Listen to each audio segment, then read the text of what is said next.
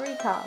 Uh, today we're doing something a little bit different, which is that uh, we, your Tortall Recall cast, panel, hosts, Pals. us, Yeah. pals, team, uh, have split off into small groups to tell you about things that we like that are not Tortall related, not in the Tortallverse at all, even. Um, so I'm here, and I'm with Gus, Yeah, hi. and I'm Grace. hi. Um, I'm Grace. My pronouns are she, her. Yeah, I'm Gus. My pronouns are they, them. I haven't used Audacity in like six months. That was very validating of my identity and pronouns, Gus. You're really enthusiastic about me introducing myself. Yeah, you're valid, Grace. Thank you. I am valid. Um, all right. So um, we wanted to talk a little bit about Gus and I. Um, we're the first ones to record, so we Mhm. get to pick what's up.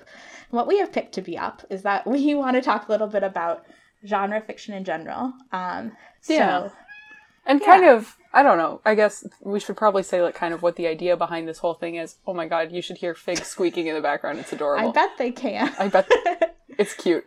Um, he's a beautiful cat.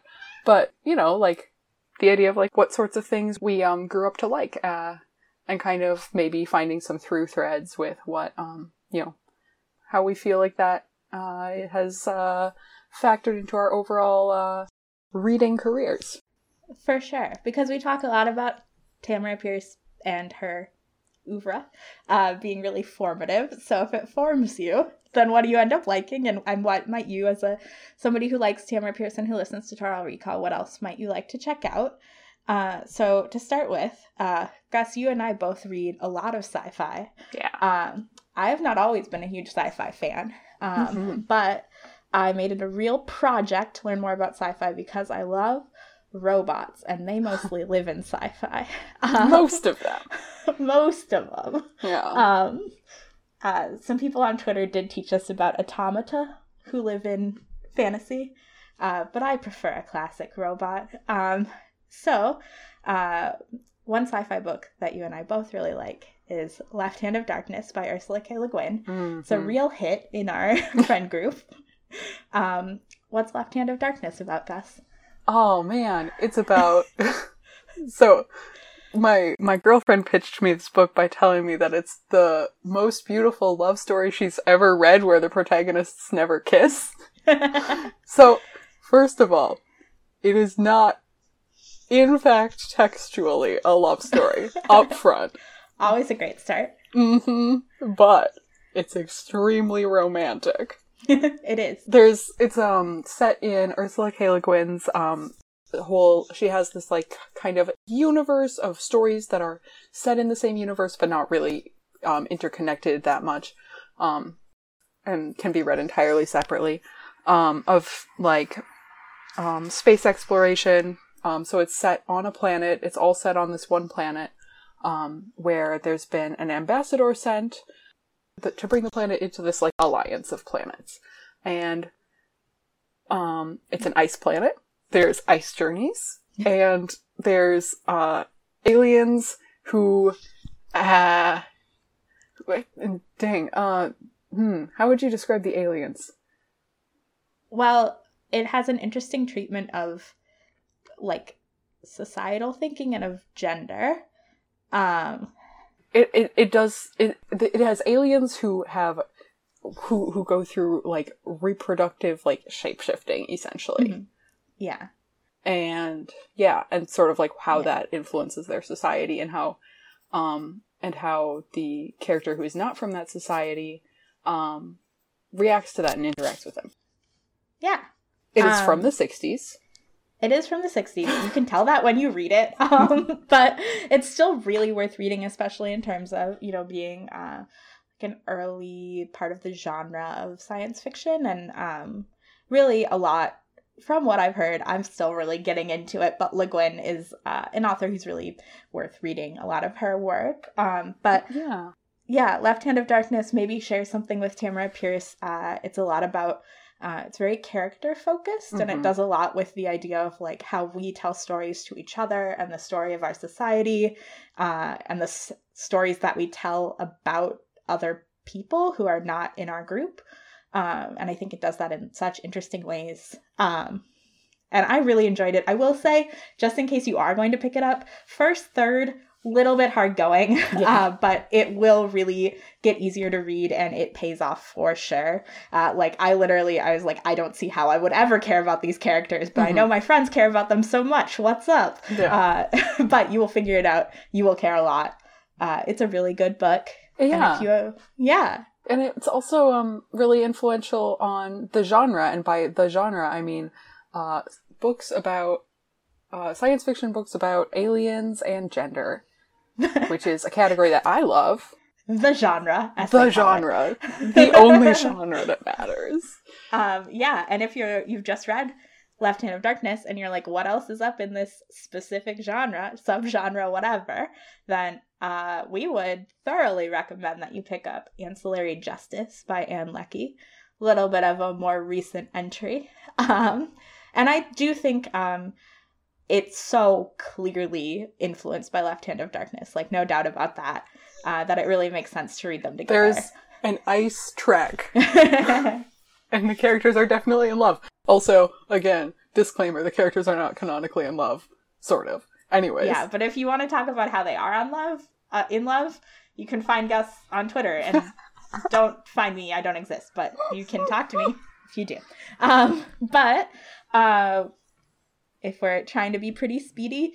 Uh, it is also an, an, intergalactic book with a lot of space politics and, uh, again, interesting ideas of gender. Um, it is the main society portrayed in the book, or the main character is in a society that's, uh, you know, they don't really separate by gender, um, or they don't they really don't. have an idea of gender at all. Yeah. Um, and then that's difficult for other characters to understand just like in left hand of darkness or to interpret or to fit themselves into to tell stories about um and it's just really interesting to read and interesting to see how you as the reader react to that i think mm-hmm. yeah it's worth it for that if nothing else and it's yeah. worth it for other reasons than that so you know. it's so good also really character focused uh some of the politics really remind me of Tamora Pierce because I think that Leckie also makes them really readable and makes you care about them by making you care about characters, but then you realize you care about these big movements in the universe as well. Mm-hmm.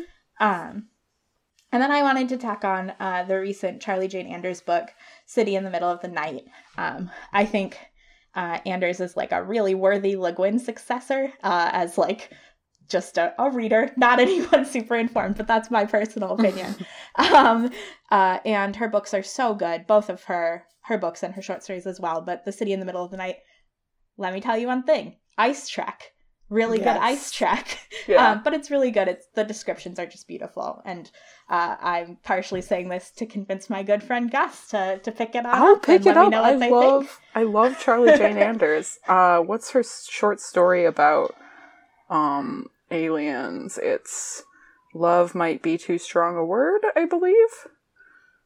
Love yeah. might be too strong a word. Yeah.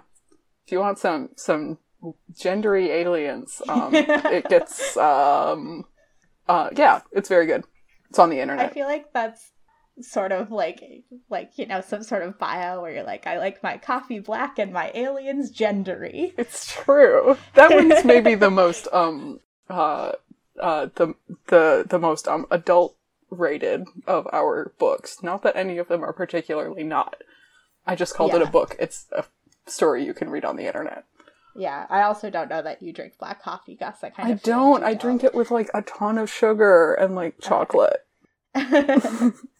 All right. So another aspect of genre fiction, because we're supposed to be really efficient here. Oh yeah. Another genre fiction thing that I personally, I Grace, um, have been really into reading horror. I never thought I would say that uh, because I am uh, really not into um, gore, which I thought was a big mm. aspect of horror. It turns mm. out it's not. Uh, so here's what happened to me. Um, I live in Minnesota. One time there was a giant snowstorm. I was planning on going to this book club with my friend, and we went anyway because we're good, hardy Minnesotans and we don't cancel plans. Um, and we showed up, and there were only two other people at this book club, so we accidentally got very committed to being in a book club that reads horror because they were reading one book that we were interested in. But it's been a really good journey for me. I'm really into horror, and I think that it's sort of um, so the book club that I'm in reads horror by uh, authors of marginalized identity, uh, people of color, women, uh, LGBTQ. So we've read some different things, but um, it says a lot about how we um, process fear and it allows us to really speak to oppression by talking about fear and anxiety. Um, and you can learn a lot from the way that we talk about things that we're afraid of. And I didn't know that, which sounds not that smart, but um, I've really learned it. And if you are looking to get involved with horror, I know Gus, you have a suggestion of a book that you like, and oh. I have a couple to tack on as well. Well, this is on the opposite end of the spectrum as far as gore goes. oh, yeah, it's very gory. and I wouldn't say it's a recommendation so much, but I do recommend it at every opportunity.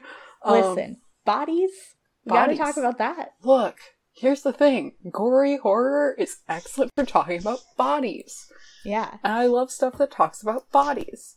Um, the book Viscera by Gabrielle Squailia is like the most like gorgeous swords and sorcery book that I've ever read. And by gorgeous, I mean there's a lot of blood, guys. Please.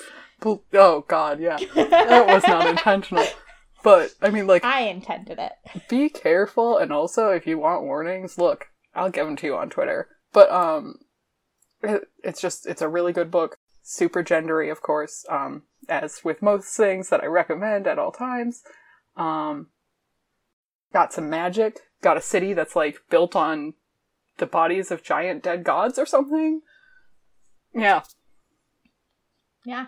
Um, sounds good. Got, I'm oh, probably yeah. I don't know if I'll read it. Not I wouldn't recommend but... it if you don't like gore. No. and I I I'm grateful for that. um, yeah. But um, I was gonna tack on. Um, so I've uh, obviously Shirley Jackson is a classic for a reason, a giant in the genre for a reason. I love Shirley Jackson. I definitely think you should read Shirley Jackson. I love ghosts mm. a lot. Um, and then uh, a discovery for me uh, that maybe people already know about, I think everyone should know about her, is Tananarive Due. Uh, she was really uh, influential on other authors and also on um, the creators uh, and the production team involved with Get Out and Us. Um, but she wrote a great book called My Soul to Keep with the most awful PowerPointy cover in the world. But don't worry, it's a beautiful book. Um, it's very interesting. Um, and it's about a cult of immortals and uh, the power that you get from being immortal. Nice. Um, and then I also would really recommend looking up horror in translation because I think it's really interesting to learn about cultures in that lens. Um, Is that the name of a book or, or just like generally? Just like translation horror. Okay. Um. I think I could probably come up with some recommendations, but mm-hmm. um, I just like the concept a lot. Um, and I've enjoyed reading it. Um, and then Octavia Butler has some good horror. Mm-hmm. Fledgling is really, really good. Um, that's my most recent recommendation. But horror, it's scary. And you might be like, but what if I get too scared? Don't worry. That's not really a good tagline for horror. read it anyway. Learn stuff. Um, and that that's stuff that Gus and I like. Yeah. Oh, uh, I was gonna put in a short plug for She-Ra. If you haven't watched yeah. She-Ra, what are you doing? Um, it's adorable. It's cute. Yeah, Grace, what are you doing? um, I don't watch a lot of TV. The main character is a girl with a sword. Uh, that's true. That that's up my alley. Abby has said she will watch it with mm-hmm. me, and then I will watch it. Mm-hmm. Um, yeah, I was gonna recommend a non-book because we sometimes do things that aren't books. So there's your non-book, She-Ra. Um, mine can be um, the album, uh, No Dogs Allowed, uh, mm. which is by Sidney Gish, and it's yeah. a lot of fun. Yeah. And I, I think people should try listening to it. It's not very related to Tamora Pierce, but I like Tamora Pierce, and I like that album. Yeah, music taste is is a, a difficult one, but um, the entire and probably not very related to what books no. you read as kids. Well, I don't know. Here's the thing: the entire discography of Janelle Monáe is pretty darn sci-fi. Um, so that's pretty related to what books I read. Yeah. yeah. Um, both Gus and I cry about Brandi Carlile a lot. What book is that? Mm, what gay. caused us that? it's called Gay. Mm. Um, yeah. So we'll hand it over to whichever of our friends is next. Bye.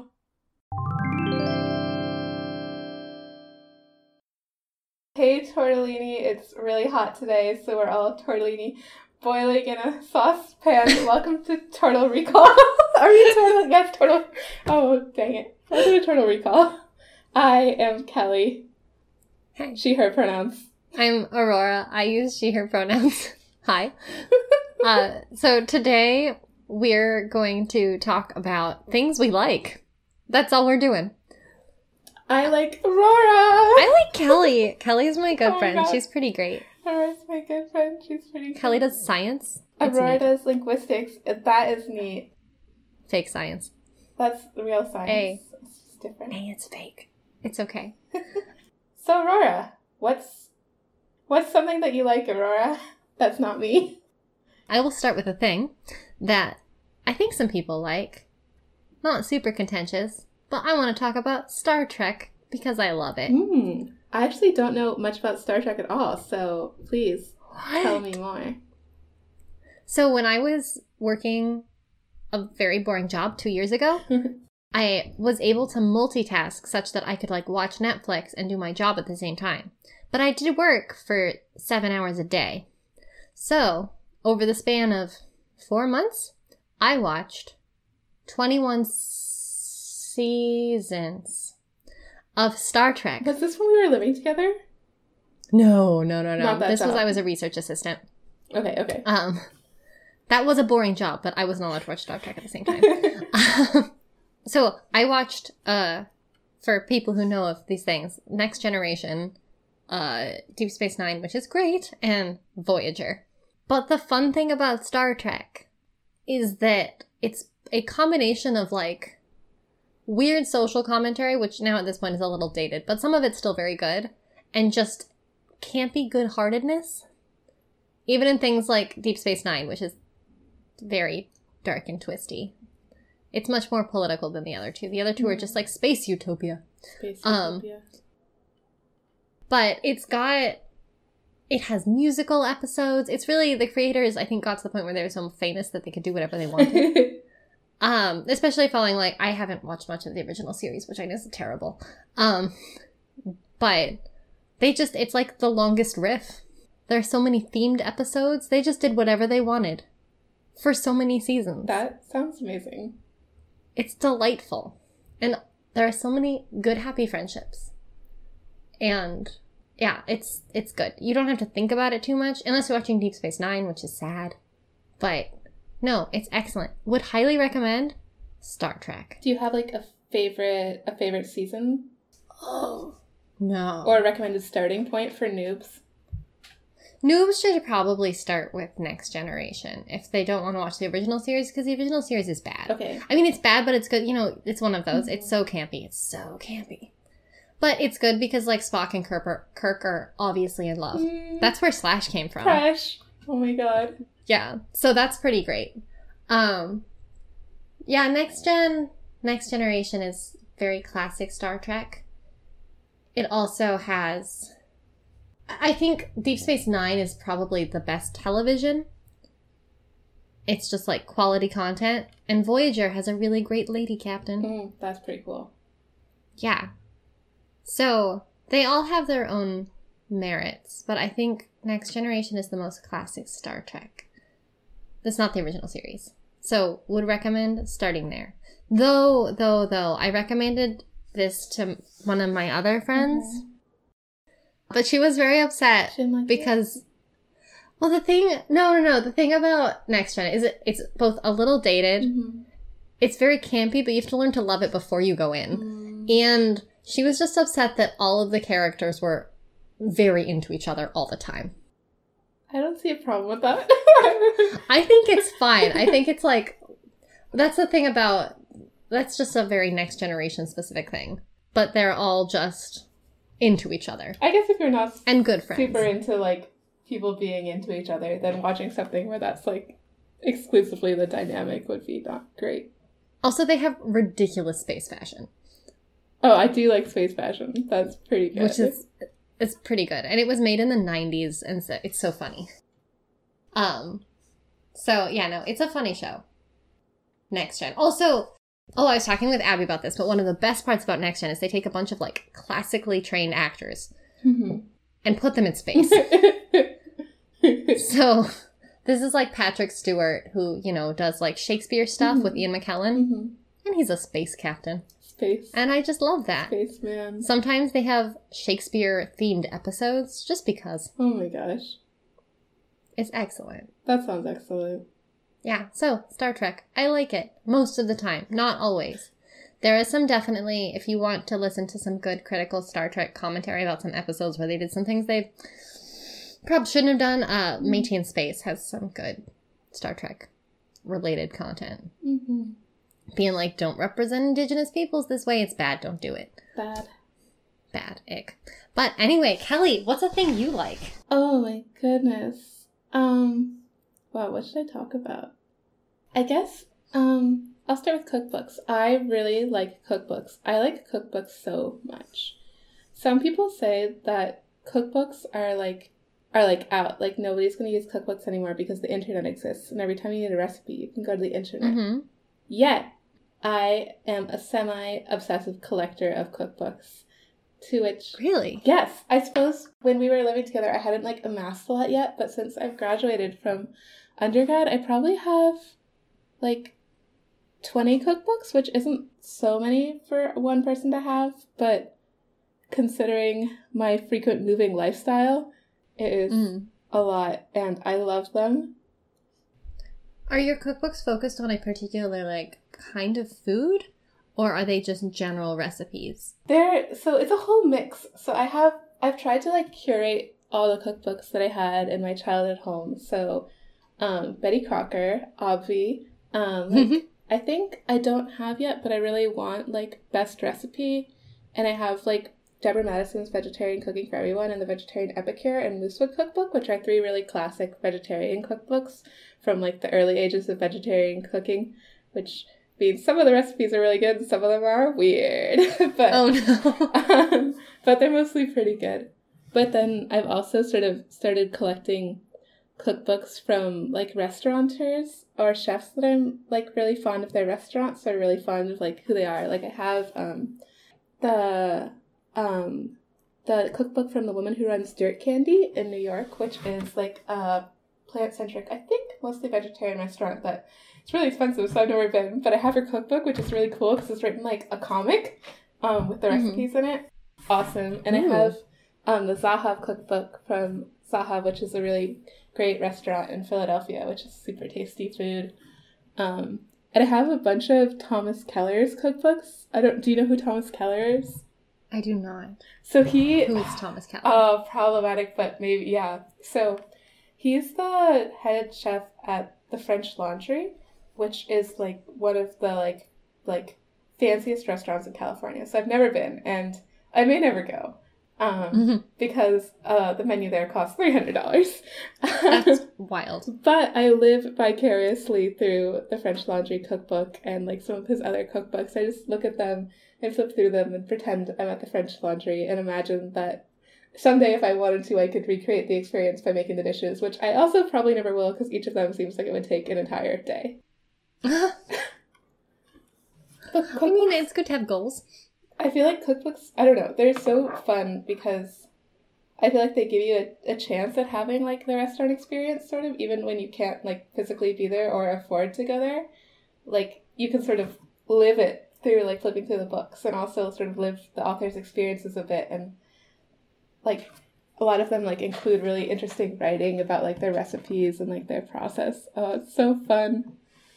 Is that why you prefer those to, say, online recipes? Oh yeah, for sure. I feel like for me a lot of like the mystique of a cookbook, aside from like the ones that I grew up with in particular, which I like because they're like tied to the family recipes.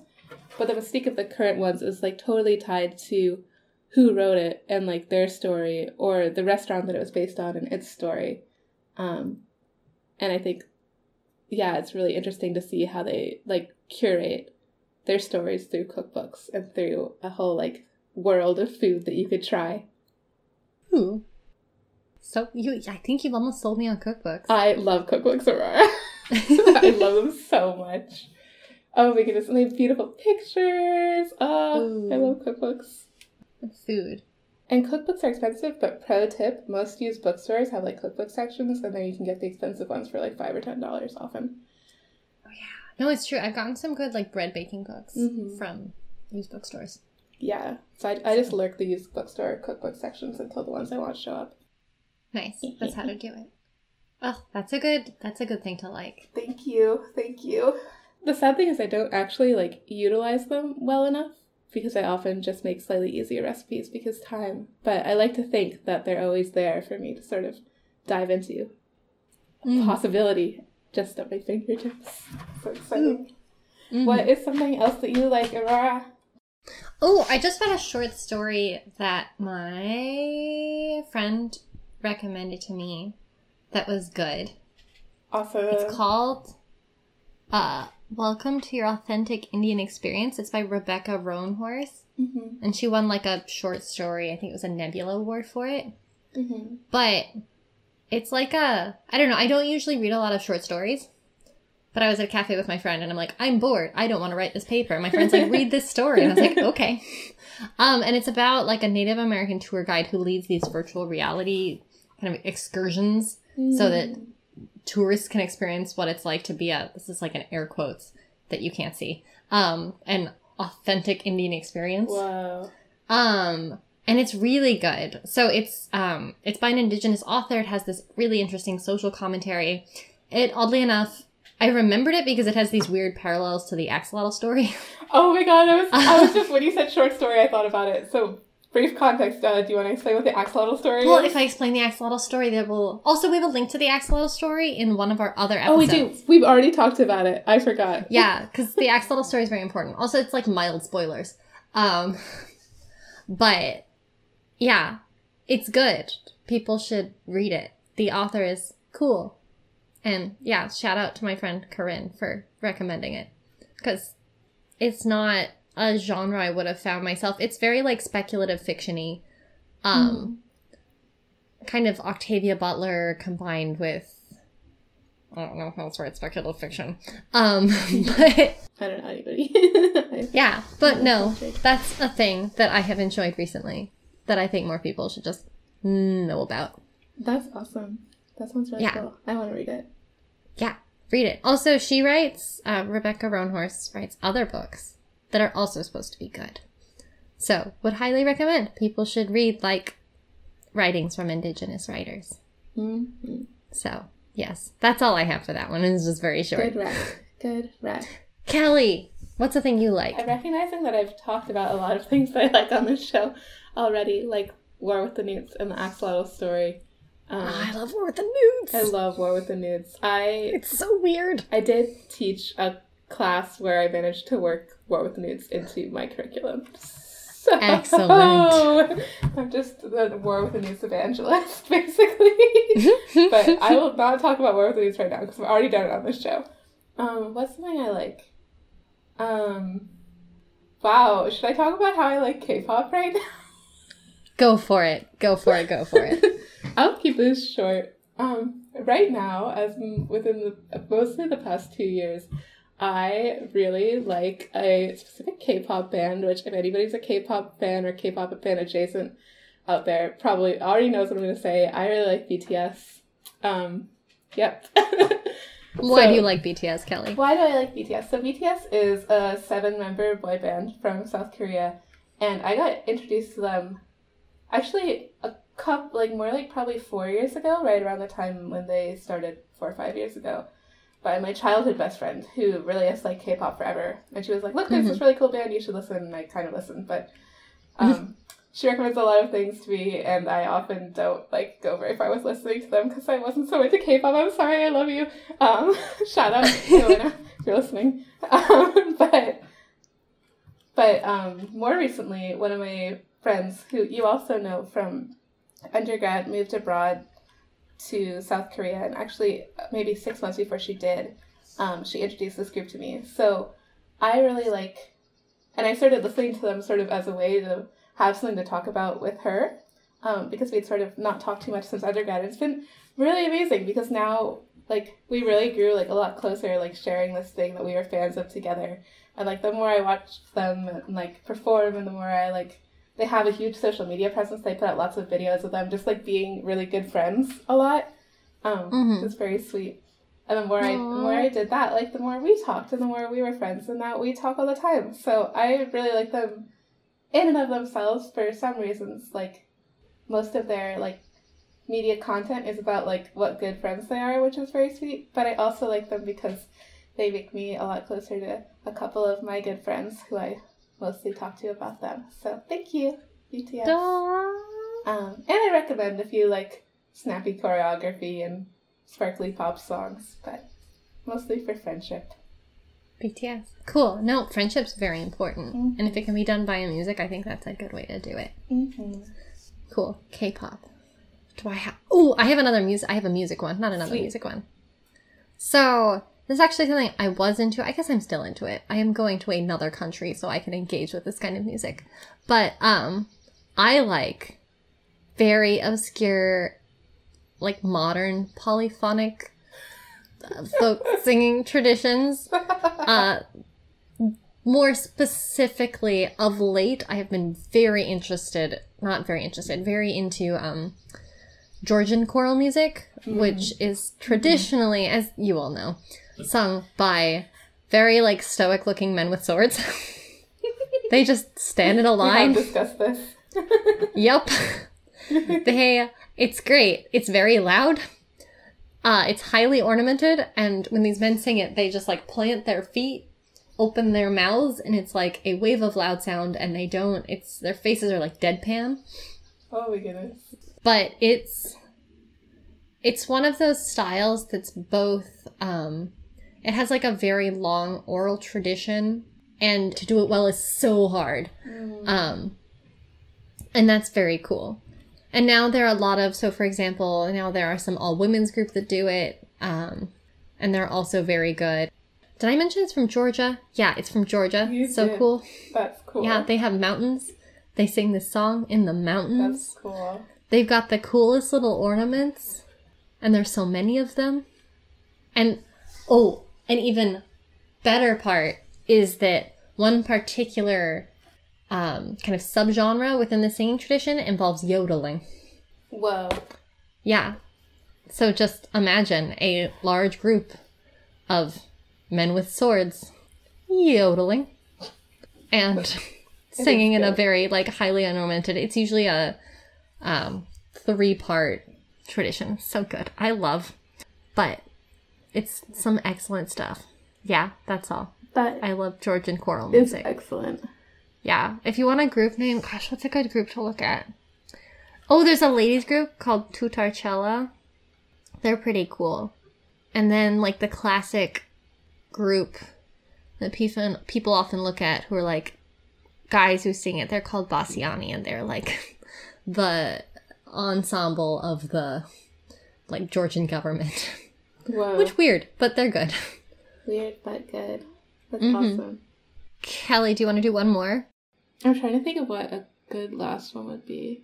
I want to do something about nature because I love nature, but I feel like nature doesn't lend itself to recommendations aside from I recommend nature in general. Is there a particular bit of nature? A place? A creature? A fun fact? I really, I guess, okay, I can do a place. Um, I am so fond of the California coast, and I can tell some anecdotes about it. The California coast is amazing, and I will say I live in Northern California, where the coast is maybe not like you would when you when you think California, you think beach, and you might think like sunny LA beach, movie star beach, sunglasses, pools. That's like what some people literally think when they come to visit me in California. But that is not the reality here. So one of the other grad students in my lab came from the East Coast, and he said when he first moved here, he got so excited. He and his friend, also from the East Coast, like got ready to go to the beach, and they got all their like warm weather stuff, and they drove over to the beach, and then they got there, and it was probably like 60 degrees and foggy and windy, and there were huge cliffs and there were huge waves, and that is the coast, and I love it, and it's just a fantastic, like rugged, wind-swept, like extreme place. You just look out at the Pacific, and you're like, yes, this is the biggest ocean. It is fantastic and phenomenal. Um, and also, a lot of the year here, it's super duper dry, so it's really just sort of reassuring to know that there's some place that's always kind of like cold and windy and wet close by. so that's my, I guess, recommendation. Shout out to the coast. I love you. That's a good rec. Are there good animals there? There are. So I've seen, you can see if you uh, are down in Monterey, you can see blue whales come in to Monterey pretty frequently. Um, I think humpbacks migrate. I think it's humpbacks and not gray whales migrate um, in the in the early spring, late winter. Elephant seals, um, harbor seals, sea lions, sea otters, uh, porpoises. Yeah, all my very Sounds amazing. my very good animal ocean friends, and of course non mammals too.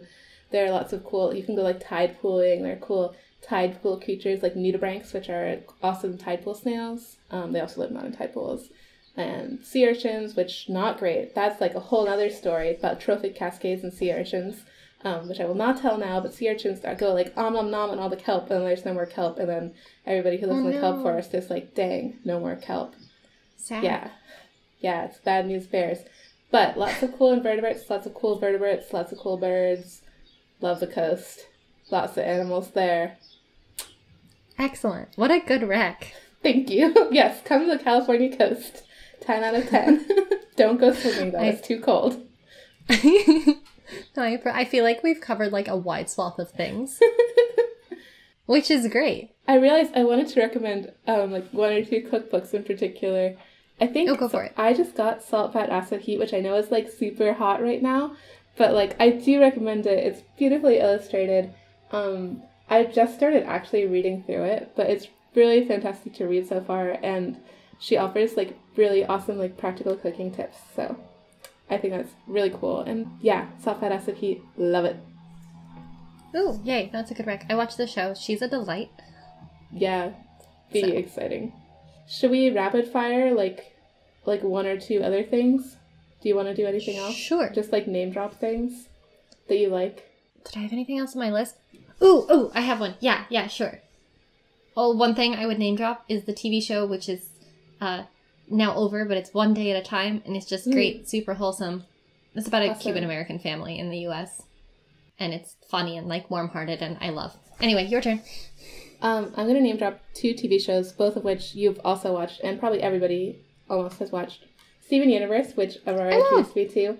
10 out of 10, will enjoy. Beginning a bit slow, a bit annoying, get through it. It's fantastic. Lots of queer magic people. Um, and number two, Great British Baking Show. Obvi, love love it Great British Bake forever. Ugh, yes, so good, Do so watch. wholesome. so wholesome, so baking, such friendship, much tent.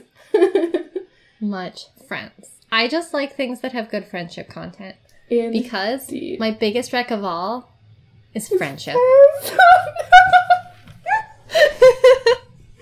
oh god. I think we have to we might have to just end it there. yeah, shout out to my friends. Shout out to my friends. Oh. We've done it. Bye, folks. See you later, Tortellini. Bye. Okay, we let's not talk about the turtle. Let's talk about the thing that we're doing. I'm into the turtle though. I'm sorry. Okay, the thing we're doing. Okay, hi everyone. This is Abby, Amy, and Shelby doing our segment of this part of the podcast that is a weird podcast that we're doing. I'm Abby. My pronouns are she, her. I'm Amy. My pronouns are she, her. I am Shelby, and my pronouns are she, her. Okay, and we're gonna um talk to you about some things that we like. We didn't incredibly plan this out in advance, but we did do a random number generator to see what order we would go in, and Shelby's going first. Yup.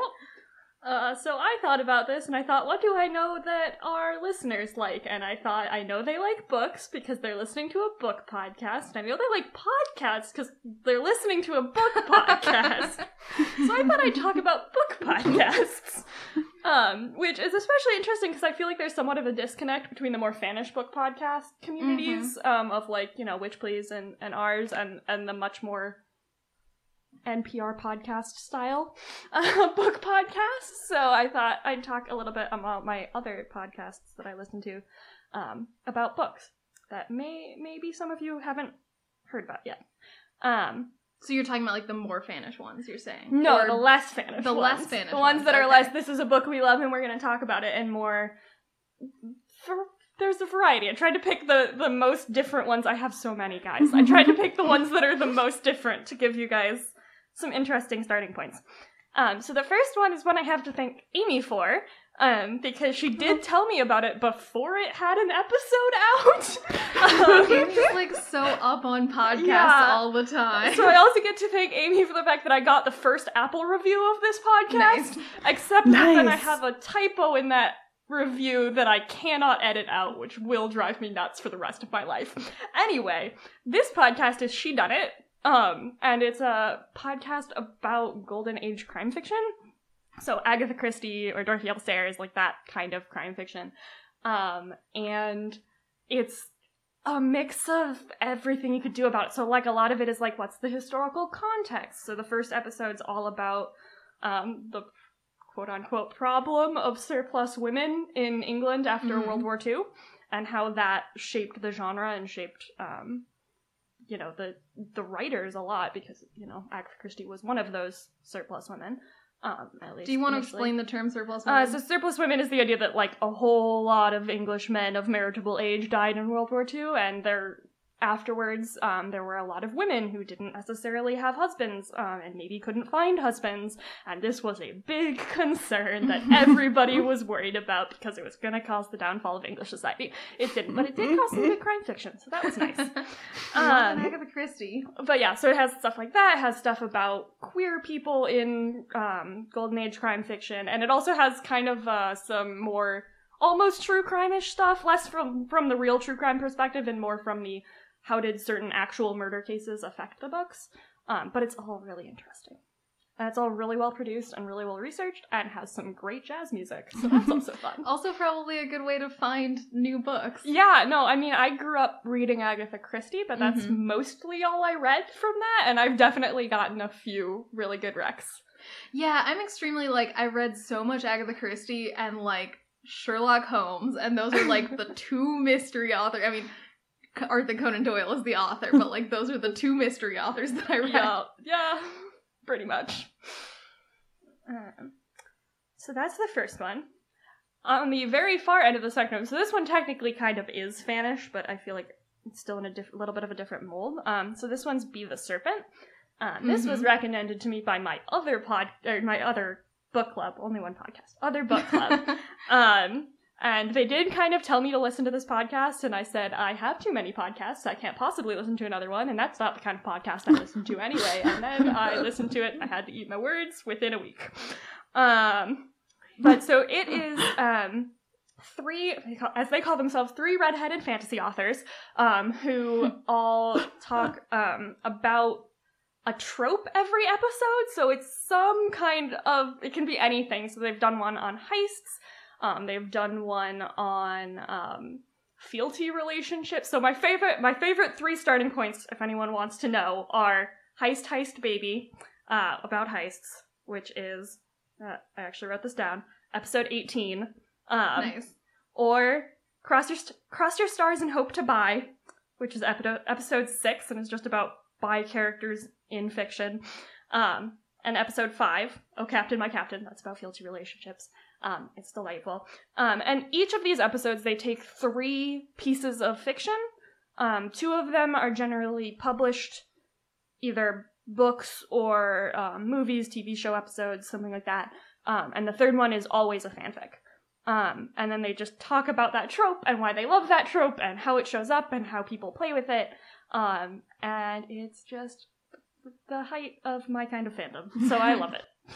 Uh, Yeah, I have not actually listened to that one, but it's been on my list for a very long It's time. So amazing. Also, at the beginning of every episode, they sort themselves. So, like, started from I think an episode that was actually specifically about like houses and sorting systems. Mhm. Um, but now at the beginning of every episode, so for like the heist one, they sorted themselves into like hacker, grifter, Oh. like mastermind. Can we just do that on like unrelated oh Tortall Recall episodes? Like I was about specifically the say the heist one. thing. Can we specifically sort ourselves as leverage types? If anything, like I think that it would be more fun to sort each other and just see what our friends think of us. And then I can get really mad if anyone tries to make me be the hacker. I would say probably hater for you, honestly. Maybe drifter. oh my gosh. Thank you so much. Okay, but moving on. Yeah. Um. So to be clear about the the first one about she done it, I think it's good to start at the beginning, but you can start anywhere. For Be the Serpent, really start with whatever one catches your fancy because they're all different tropes and they're all different tent poles. So like, it's best if you know the tent poles in advance. You'll get the most out of that episode. But you can listen to it. Like they don't spoil. They spoil like minor things, but not major things. Um. Mhm. So it's it's just pick whatever whatever tickles your fancy. Um, and I, I skip around. I haven't listened to all of them. And the last one I was going to talk about um, is also completely different again, and it's called Get Booked. This is a Book Riot podcast. So Book Riot probably produces the most bookish podcasts of any like single publisher entity They sure have a lot of they have a lot. Um, and I, I, some things about Book Riot are hit or miss for me, but this particular podcast I really love.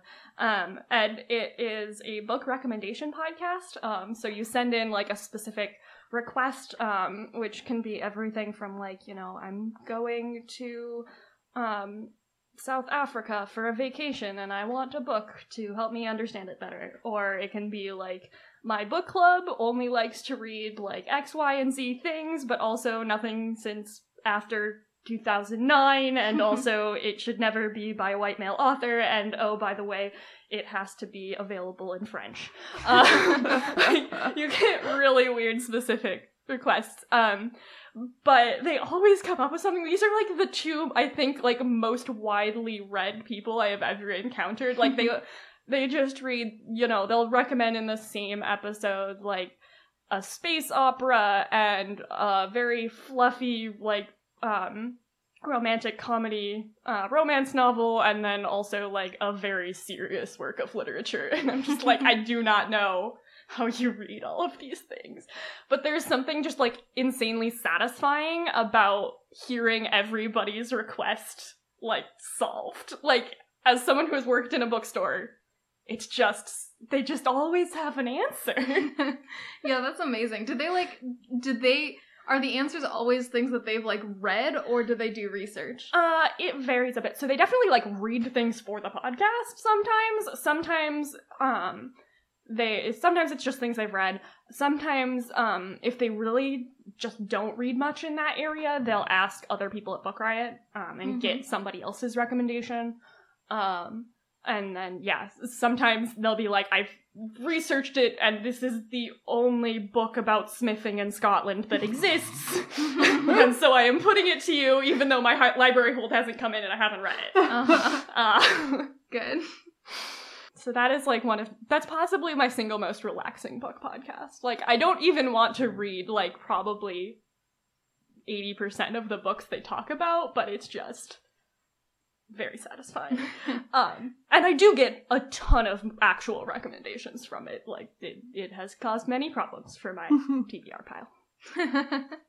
yeah, no, that's a that's a good service. I mean, I always have way too many books to read, but you know, sometimes you want a really specific thing. Uh, there have been a couple things where I've like been like, should I send this question in? But like I have so many books that people have already recommended to me, often for those very specific questions that Yeah. I still haven't gotten to. So Yeah, but I think like even just to read or listen to and not really get anything out of it personally it's probably still fulfilling because it has the structure of an advice column where you get all of the catharsis without living through the question.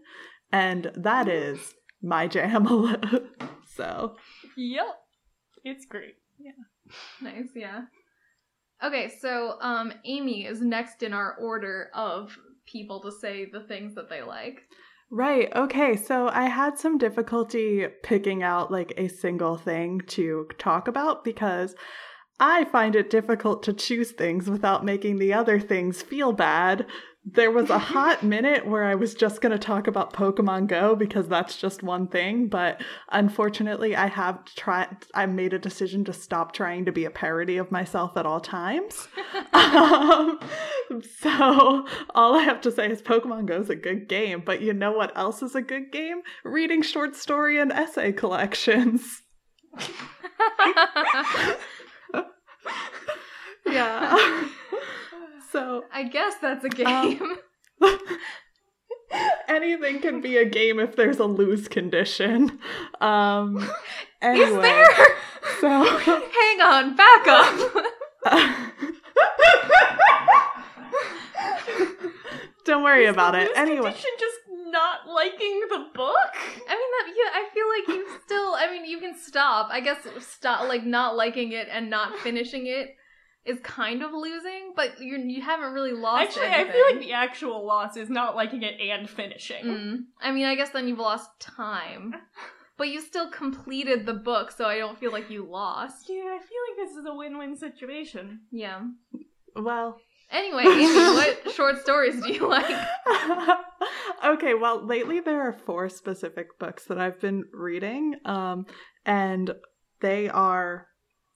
I mean, I guess the thing that I like about short story and essay collection specifically is that you get one auth- writer's perspective on something kind of over and over again, and you find themes throughout them that bridge the stories together. And but you can still like start and finish them and then keep going if you decide to. I just really enjoy that piece of it and the sort of ability to stay in one person's world in a way for quite a while without ha- without necessarily having to be in a long drawn out uh story especially because I like to be able to read things all the way through when I read them um, so the things I've been reading lately have been um, the first one I'm going to talk about is Her Body and Other Parties by Carmen Maria Machado, and that is a collection of horror and horrorish short stories, but more towards the psychological and like mis sort of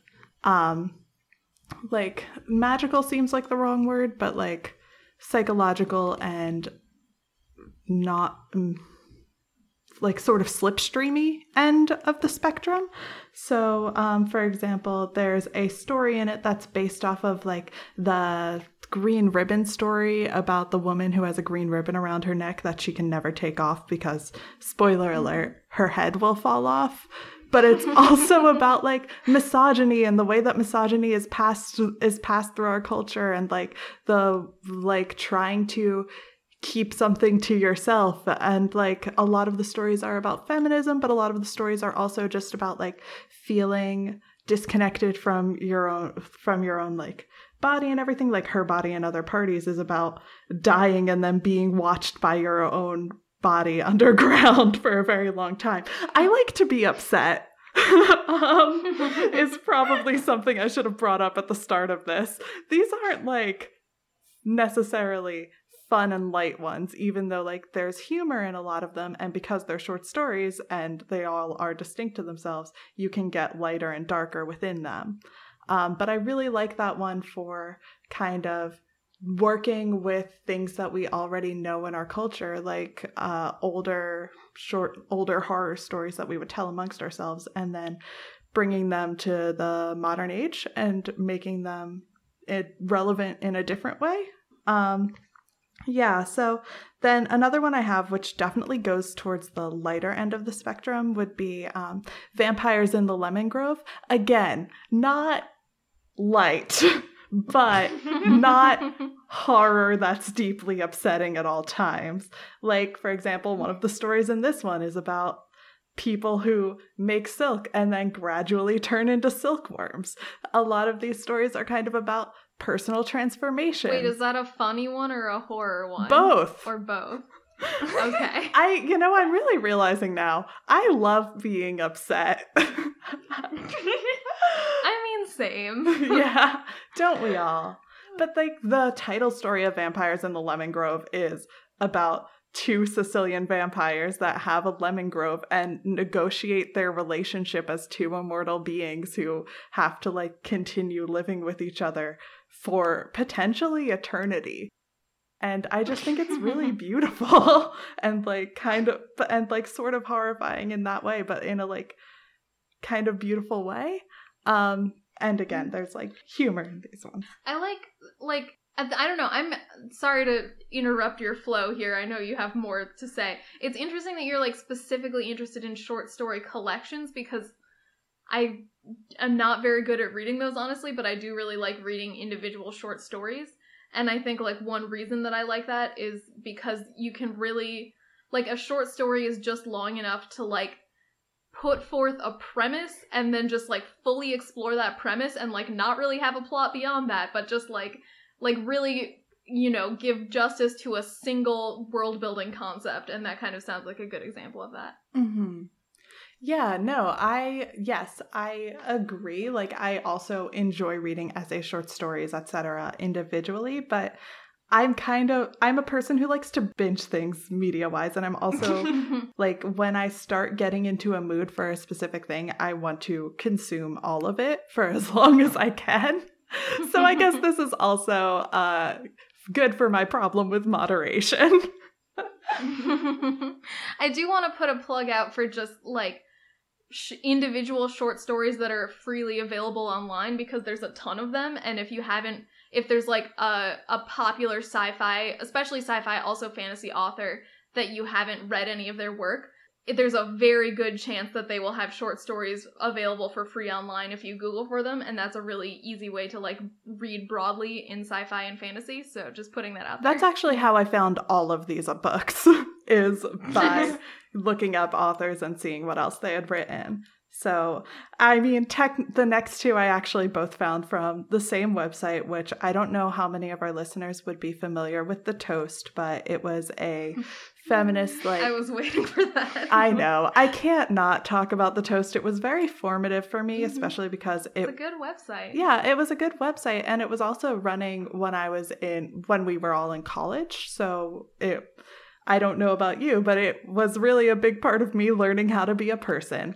Um, had a lot of feminism, had a lot of like short stories, had a lot of personal essays, had a lot of kind of absurd humor and like jokes about art history and like two and like the two monks series which i suggest you just look up. It's just you know those medieval pictures of monks? Just really making fun of those medieval pictures of monks.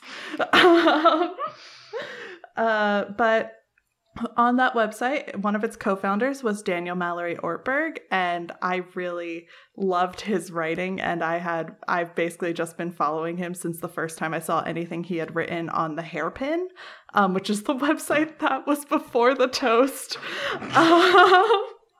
Um, uh, but yeah, so he a couple of years back he released a short story collection called The Merry Spinster, which was collected a lot of works from the Toast, include from a series he was writing that was fairy tales made horrifying. Um, and yeah this one also has a fair amount of body horror in it yeah, it does. Again, I really thought this would be more pleasant before I brought it to the table. Um, no, but uh, if you, al- he also has text from Jane Eyre if you like to laugh and have fun. Which I also love text from Jane Eyre, but it's written in text message form. Whereas the Merry Spinster, the one one of the final stories in it, made me cry at a Stan's Donuts. So, uh, yeah, but like I like Shelby. I love like a meta story, and all of the stories in this collection are based off of folk tales or like Winnie the Pooh or like or Frog and there's one of Frog and Toad that is about basically like abusive relationships. And again, again, I realize this doesn't sound good. I understand that. It's extremely good and it was deeply affecting for me. And sometimes you just have to put yourself into that kind of mood. I find it so cathartic to just kind of read through a lot of things that kind of kind of fascinate me in a way that I don't understand and upset me in a way that I don't totally understand. I do also think that a short story is a great medium for that because Mhm. you can you can get in, do the horror, and then get out before it becomes like overwhelming the way it might be in a book in a novel. Yeah, and that's especially true for like again, I like to keep reading after I start reading and it's nice to be able to finish something instead of feeling compelled to continue even though I am horrified or upset or unsettled. Um like being unsettled in short bursts I think is healthy and for me personally I think just like makes me consider things that I wouldn't have without that outside input. Um so yeah, those those are the three fiction uh, collections I want to talk about. And then there's also an essay collection I started very recently. Um, it's called The Collected Schizophrenias by Esme Weijun Wang. And I found her through the toast as well. She published an essay on there about Cotard's delusion, which is uh, she was experiencing at the time, where you believe that either you or the people around you are dead. Um, it's really beautiful. I suggest that you look it up. Um, but the collected schizophrenias is a collection of essays that's just about her experience in her life with her schizoaffective disorder and like it has so much empathy in it for both the people like for both the people in her community and people outside of it. And it talks about schizophrenia in a way that I haven't really been able to see anywhere else because we don't really give people with the stigmatized mental illnesses a platform to speak, especially if they are not um, especially if they are not if they don't have the right kind of support systems, if they aren't able to go day to day as if they are neurotypical, we do not give them a platform um, as seeming mm-hmm. neurotypical, not as if they are neurotypical. Um, and yeah, so it's just, I don't know. It was a really wonderful perspective. She's an excellent writer, and it was just a lot of things in it that made me think about the way that I interact with other people and the way that I interact with the world around me. Like a running, there is a through line in there of just reality and how we interact with it and how she herself interacts with it. And I just really found it all very affecting. Um, so I think that's all I really had to talk about. Um, there are you know, if there's an author that you've been thinking about getting into, like Abby said, you can just look up their name and go to their website and they will have a list of where they've been published. Um, you can also like try to find websites that publish essays and short stories. Like I've been on Electric Literature a lot lately, and that that has a lot of good stuff on it. If you're just looking for short stories to find a foot in the door. Mm-hmm. Also, specifically for sci fi and fantasy, there's like Tor.com, Strange Horizons. There's a lot of. I mean, it used to be a bigger thing, but it's still pretty big in sci fi, fantasy, genre fiction to publish short stories in magazines, and a lot of those are now online, so mm-hmm. check them out. Yeah, and if you want like humor, you can go to McSweeney's as well. That's funny ones. Imagine. ones that aren't upsetting. Yeah. Or like go to the archives of the toast. There's also, if you like Daniel Mallory Ortberg, but you don't want to be upset, he also has a series of fairy tales made comforting and anodyne, and that's nice. Great. Um, this is not this is not my thing. I just want to say it. Um, I really like Ursula K. Le Guin. She has a lot of good short stories. Also, uh, Gus and Grace talked about Ursula K. Le Guin on their segment of this podcast, which I've already heard because I'm editing this one.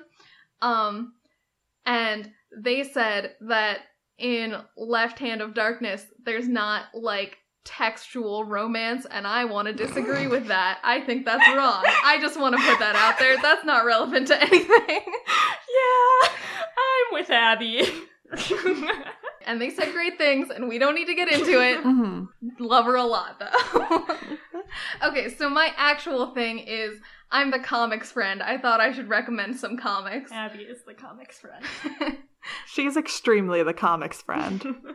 yeah, so um I mean, I read a lot of different types of comics. I when I was making a list of ones that I wanted to talk about here, they ended up mostly being like YA or like youth oriented and i think that's partially just because those are ones that are easier. I mean they're certainly easier to get into, get into if you read ya but i also think that they're just in some ways more accessible to people who aren't like really deeply into comics because comics are kind of bad in a lot of ways.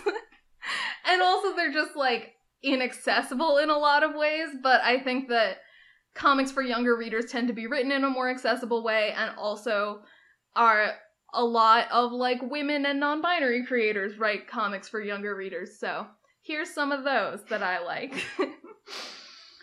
um okay, this is uh one that I made both of you guys read, so that's fun.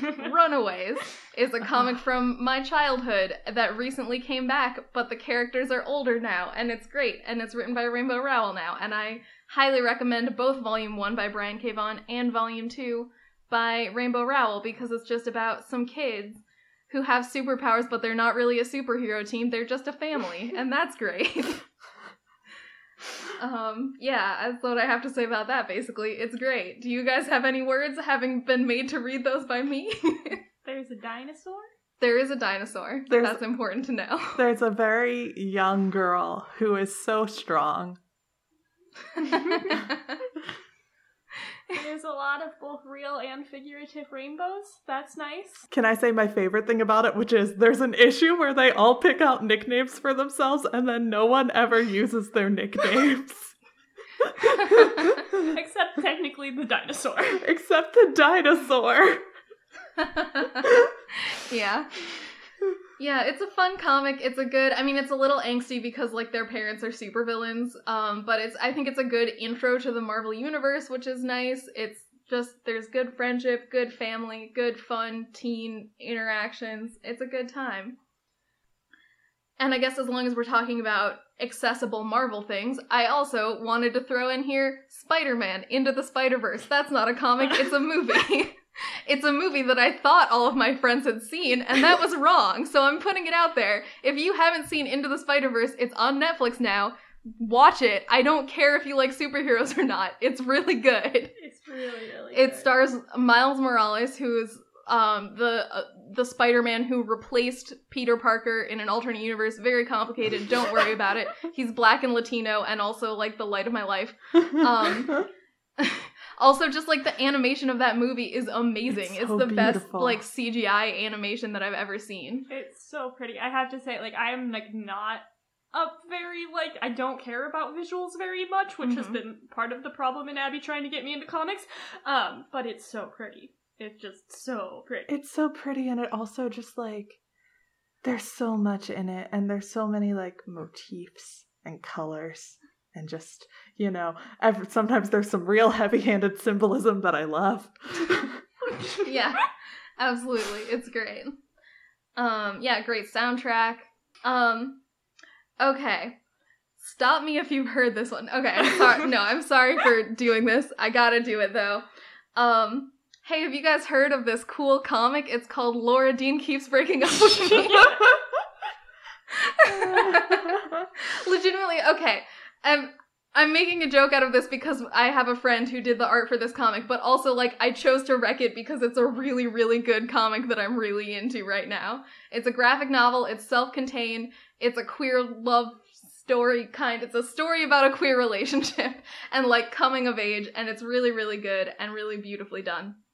And I highly recommend it. And just to back Abby up on this, like not only is it amazing, like per my own opinion, and I do not know her friend, um, but also like if you just read down the blurbs on the back of this book, it's like literally everyone you would want to have a good opinion of your like young adult graphic novel. Like it's like uh Gene Luen Yang is in Mhm. it, has it uh, has blurbed it, and Rainbow Rowell blurbed it, Yeah. and like just like everybody cool.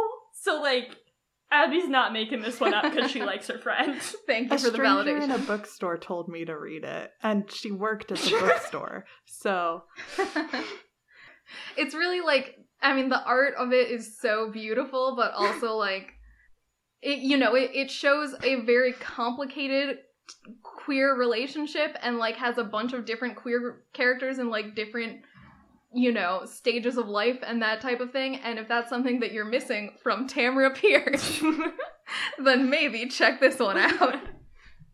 Okay, and I have one more, and it is uh The Witch Boy by Molly Ostertag, which is um that one's more like middle grady and less YA, I guess. But it's just an incredibly cute comic about a boy. He, it's a, a boy from a family in which the the girls are witches and the boys are shapeshifters, and he doesn't want to learn to shapeshift. He wants to learn magic.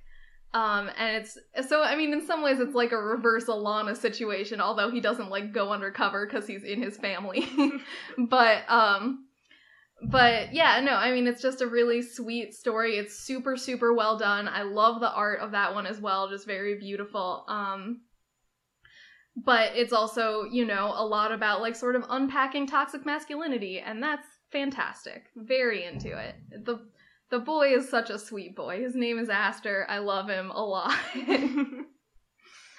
um yeah, so that that's my list of cute accessible comics for for non-comics readers, I guess. I I mean, I could really keep going on comics, honestly. I'm just, I'm struggling to contain it. Um, Paranatural, just saying, gonna stop now. Oh my gosh, Paranatural. I second Paranatural. Yeah, like you, the thing that you are doing with comics is why I did not try to do fiction podcasts. Right. Yeah, we have a had a real like I'm I'm surprised we limited it to the amount of podcasts that there that are on this episode right now, but like we could really go off about podcasts. Also, I should say, I guess that at some point an episode is going to go up on our Patreon that is just me and Gus talking about a specific podcast and the reason that me and Gus couldn't be on the same in the same like group in this episode is because we would just talk about that one podcast. So if you want to find out more about that, check out our Patreon. I've already Patreon.com slash. Tortall Recall. What? I've lived that episode so many days in my life. Hey, you said you wanted it. We did it because you said you wanted it. No, you're misunderstanding me. I enjoy living this podcast or the, living this episode. Uh huh. Well, good. Okay, I think that about wraps it up, unless anyone has anything else to say. Um, I think we might need to sign off here. I'm not sure. We should probably do the sign off just in case no one else has done it. Yeah. Um, thanks for listening to this weird episode, which, to be clear, was a thing that someone on Patreon requested, and then we decided to do it because it seemed easy and fun. Uh, but it's not. Yeah, thank you for bearing with us. uh, you can find our show at Tortall Recall on all the websites Twitter, Tumblr, email, Gmail. Not Instagram. Not Instagram. Not Instagram. But we do have those hot tips.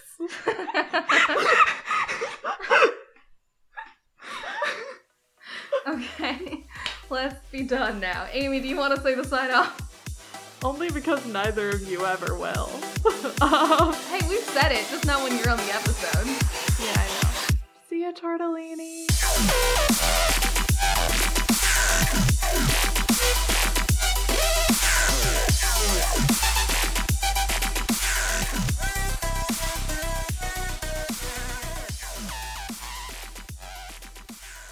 I'm gonna say see ya, Tortellini better. See ya, Tortellini.